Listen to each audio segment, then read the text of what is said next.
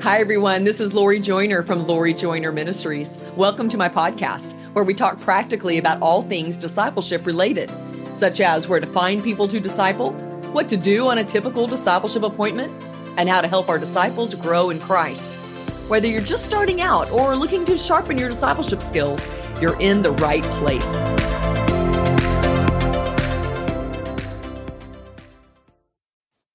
Well, hey, friends, it's Lori Joyner, your discipleship coach. This season, I'm thrilled to turn our focus towards children. And if you have them, they are your number one priority in discipleship. The Bible exhorts parents to train up their children in the knowledge of the Lord. And we need to be great stewards of this responsibility. Now, we've covered the importance of praying out loud with our children and grandchildren. We've covered setting up a daily Bible reading time so they can connect with God on their own on a regular basis.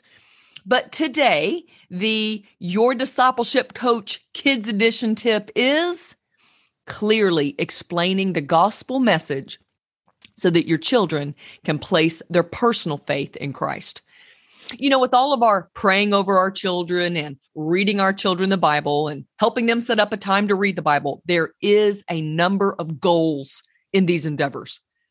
The first goal is we are to teach them who God is, that He is the creator of the universe, He's the savior of mankind, and He is our guide in life.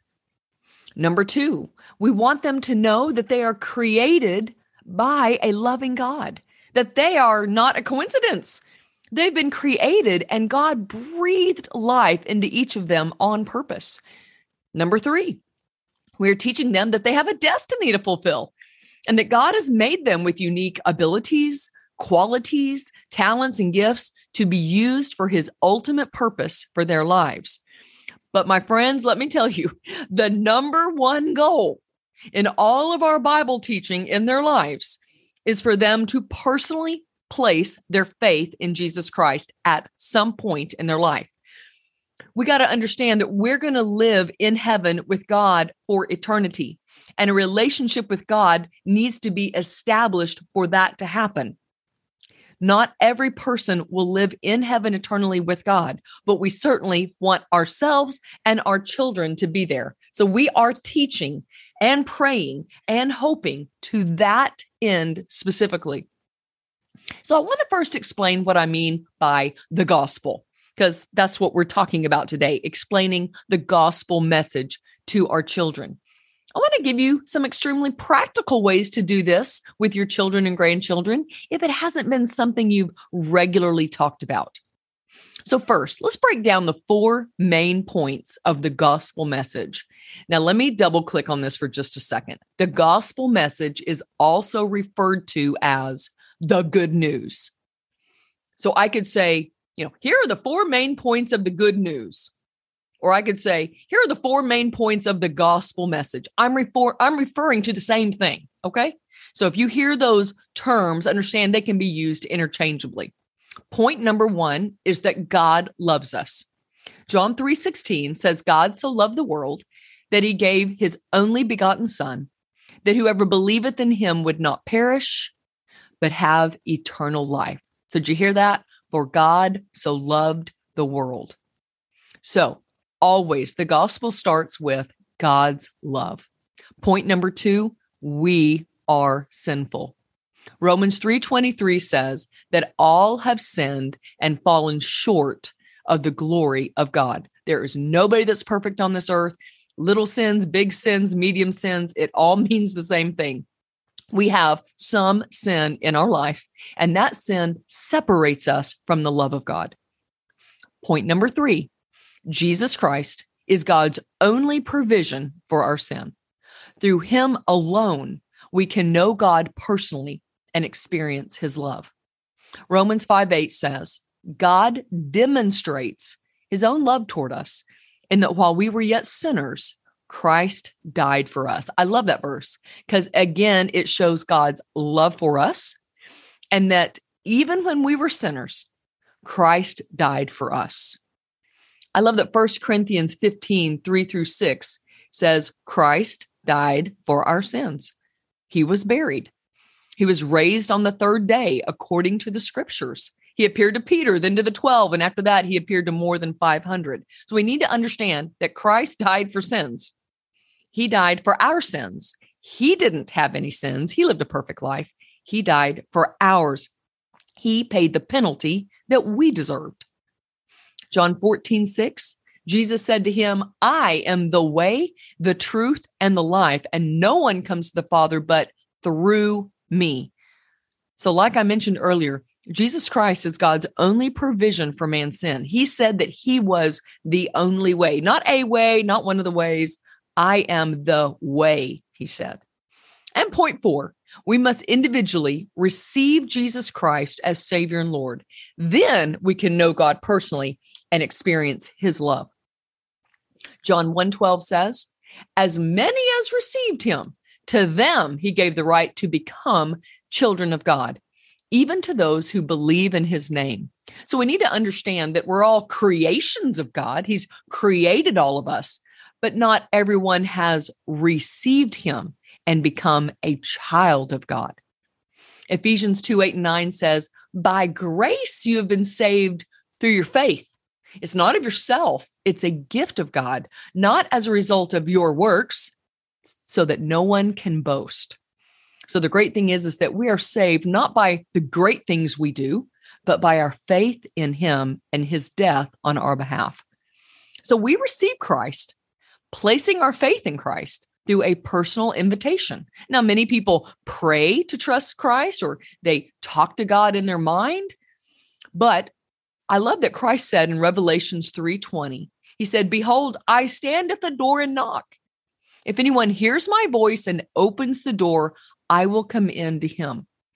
So Christ is basically standing at the door of our life saying, "I'm willing to come in. Are you willing to open the door of your heart? Place your faith in me." Now, listen, there are tons of more verses I could quote on this, but the bottom line, these are like the cliff notes of the Bible, I like to call it. These four very basic points to the gospel or the good news. And, you know, this was the message given to me as a 16 year old youth, not by my parents, but by the youth director of a local church. I will recall that I grew up um, in an alcoholic home and my parents divorced as I was in the third grade. And when I get into high school, I started running with the wrong crowd, trying to be accepted by people that were older than me and were living a much faster life I than I was. My sophomore year, I was kicked out of school and sent to alternative school for 5 weeks. And then God broke through. I was invited to church by some neighborhood friends, and their youth director shared the gospel with me. I recall he asked me to stay after church he wanted to talk to me. And I thought he was going to get on to me for passing notes in church. So I thought, my goodness, I guess I'm not going to be coming back to this church. I'm not going to have somebody telling me what, you know, I've got to do. I kind of had a little bit of a rebellious, bad attitude at that point. But that was not the case. Instead, he shared with me how much God loved me and that I wasn't a coincidence and that God had a plan for my life, but that the sin in my life was separating me from God's love and God's plan, but that I could make a choice. I could ask Jesus Christ to forgive me of my sins, to come into my life. And that's exactly what I did. I sunk to my knees in that church as a 16 year old girl, and I confessed to God that I was a sinner in need of salvation. I asked Him to forgive me of my sins and to come into my life I placed my faith in him. And I remember as I prayed, I said, Lord, would you make me the person that you meant for me to be? That was the best decision I have ever made. Jesus Christ has been my absolute sustainer, father, best friend all the way through life until this moment.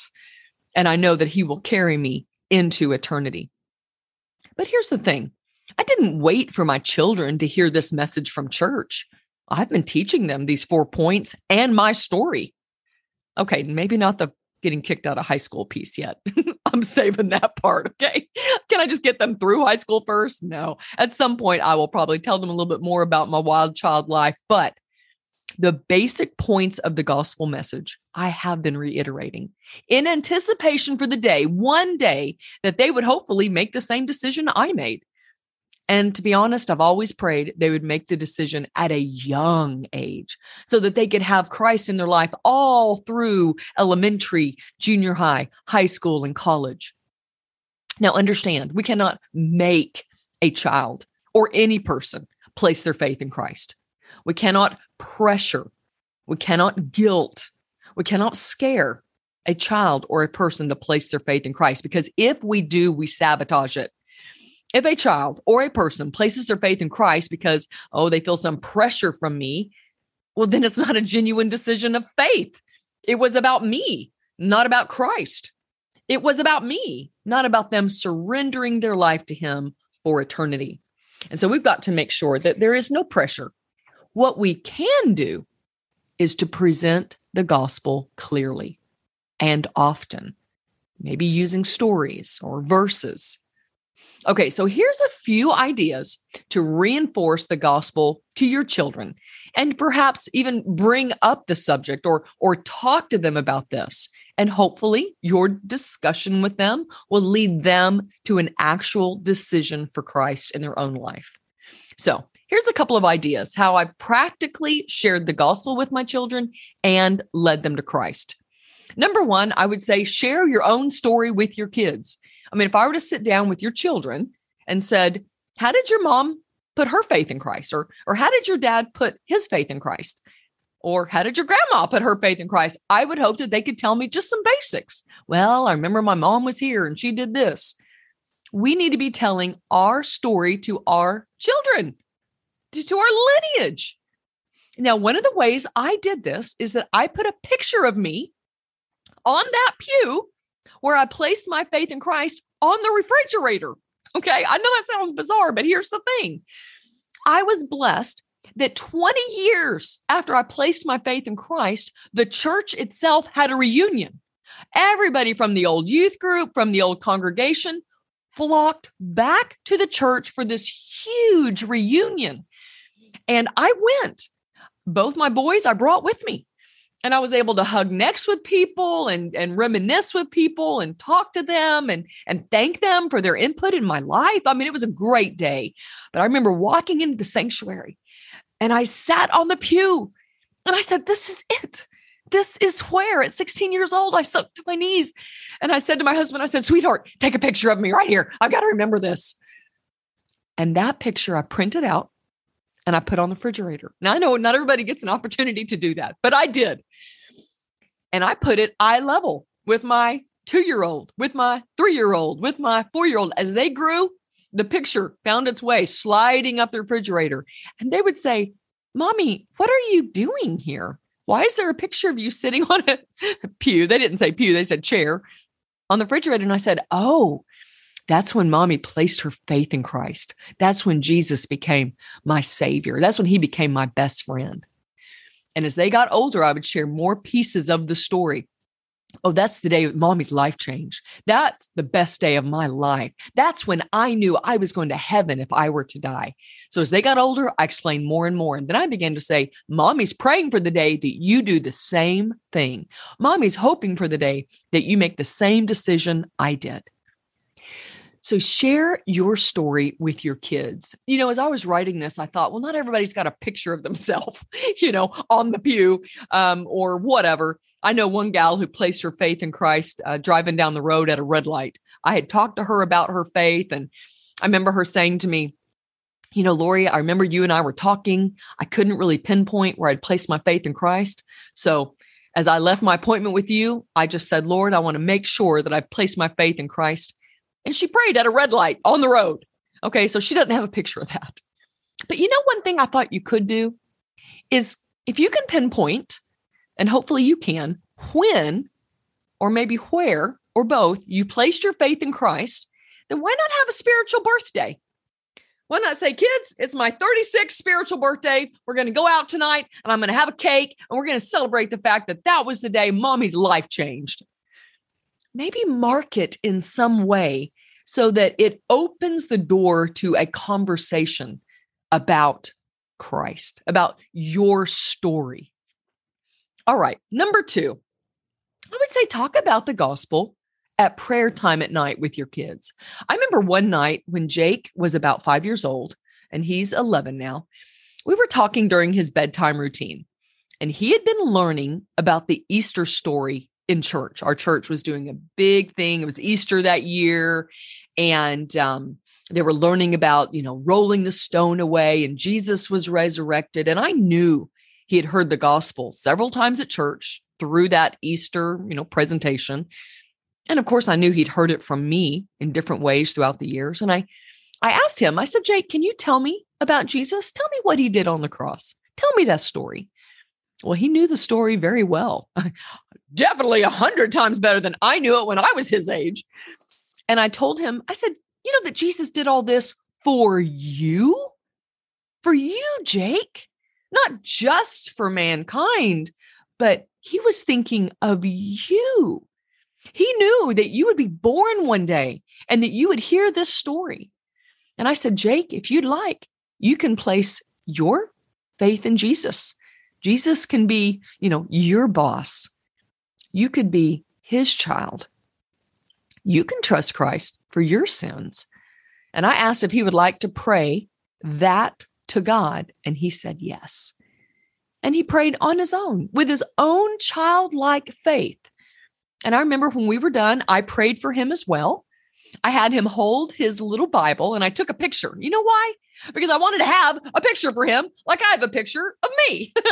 I wanted him to know, even as he got older, that he had placed his faith in Christ and I was there to hear it. And mommy even took a picture. Now, my older son, Josh, when he was in the second or third grade, I remember talking to him after breakfast one morning. We were talking about the Bible. Now, I'll tell you, I don't remember exactly what we were talking about because, as you know, I've already established that I've had this basic Bible reading time that the boys have done at breakfast for years. So we're talking about something, but it must have been about faith or faith in Christ or, or Jesus dying for our sins because I use that as a moment to say, you know, have you ever made a decision to place your faith in, in Christ? Or is that something you would like to do with me?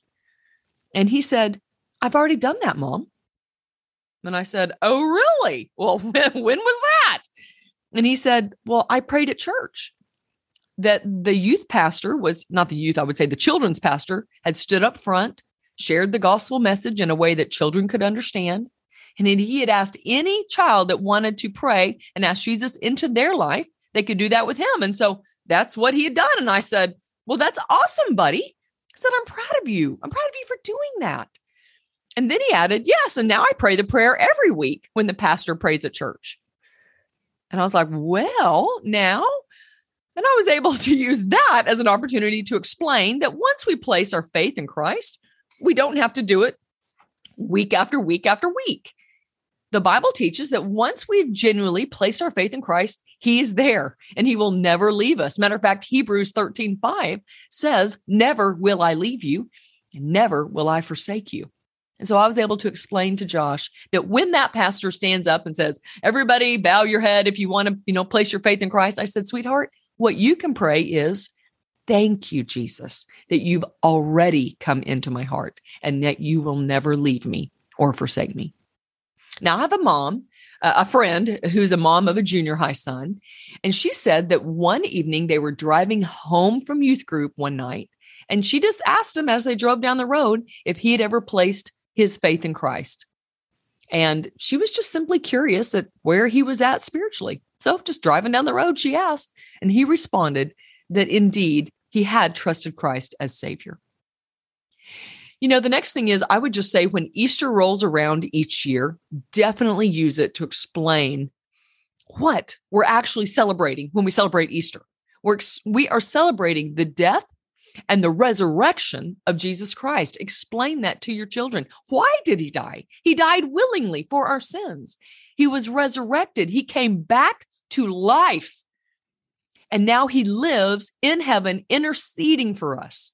He is our sacrifice for our sins. Got to explain to them that Jesus Christ lived a perfect life, but willingly laid down his life to pay the penalty of our sins By and by placing our faith in him, we can have eternal life. Then share your story. When did you do that? And simply ask if your child would like to do the same. Now, if they say yes, then you can both pray together. And if they say no or they seem confused, then that's great because you still know where they're at spiritually and you can begin to fill in some gaps and do some more explaining. Now, you're a little confused as to what to say in their prayer if they want to place their faith in Christ. I want you to remember a very simple three word outline. Okay, it's really four words, but it's three concepts. Ready? Sorry, thank you, please. That's what you need to pray. Say it with me. Sorry, thank you, please. You would pray with them and it would say, Dear God, I am sorry for my sins. Thank you that you love me and that you died for my sins. Please come into my heart and life. I place my faith in you. Sorry, thank you, please. Mom, dad, grandma, grandpa, have you had a sorry, thank you, please moment yourself? It is hard to pass on something you don't possess yourself. I mean, what a tragedy to teach your children about faith in Christ, but miss the boat yourself. If you cannot pinpoint a time and a place you surrendered your life to Christ, don't leave that to chance. Don't put that decision off. If you are driving in your car listening to this podcast, if you're folding laundry, if you're walking the dog, I don't know, if you're working out, pause right here. Think what are you basing your own faith in? Church attendance, church rituals and traditions, good works? None of those items will cross the great gulf that separates us from God. Nothing we do can help us gain access to heaven. That is where the love of God is so wonderful. He crossed that great gulf for us. He came to us, a babe in the manger 2,000 years ago. He lived a sinless life, sacrificed that life on a wooden cross. By his shed blood and broken body, he paid the penalty we deserved for our sins. And our part is simply trusting and receiving this gift of forgiveness. Would you like to pray with me? Would you like to put all doubts to rest? If you want to put your life in the hands of the good shepherd, if you want to cease striving to be good enough and simply lean on Jesus and his death for you, then you can pray with me, either in your heart or out loud. God will hear your plea either way. Let's pray. Dear God, I am sorry for my sins. Thank you that you love me and that you died for me and my sins. Please come into my heart and my life. I place my faith in you. Oh Lord, please make me the man or woman you desire me to be. Oh Lord, please give me your wisdom to pass on this eternal message to my children and to my grandchildren. It's in Jesus' name I pray. Amen. Friends, if you prayed that prayer with me, then you are now my brother and sister in Christ. The best next step is to let me know so that I can send you some free basic Bible studies to help you in your new walk with Christ. Just shoot me a message on my website at lorijoynerministries.org. Have a blessed week. Lori Joyner Ministry serves the global body of Christ with discipleship resources, publications, and ongoing coaching and consulting of discipleship ministries. To invite me to speak at your next event and to see a full list of my discipleship books and Bible studies and resources, please visit me at lorijoynerministries.org.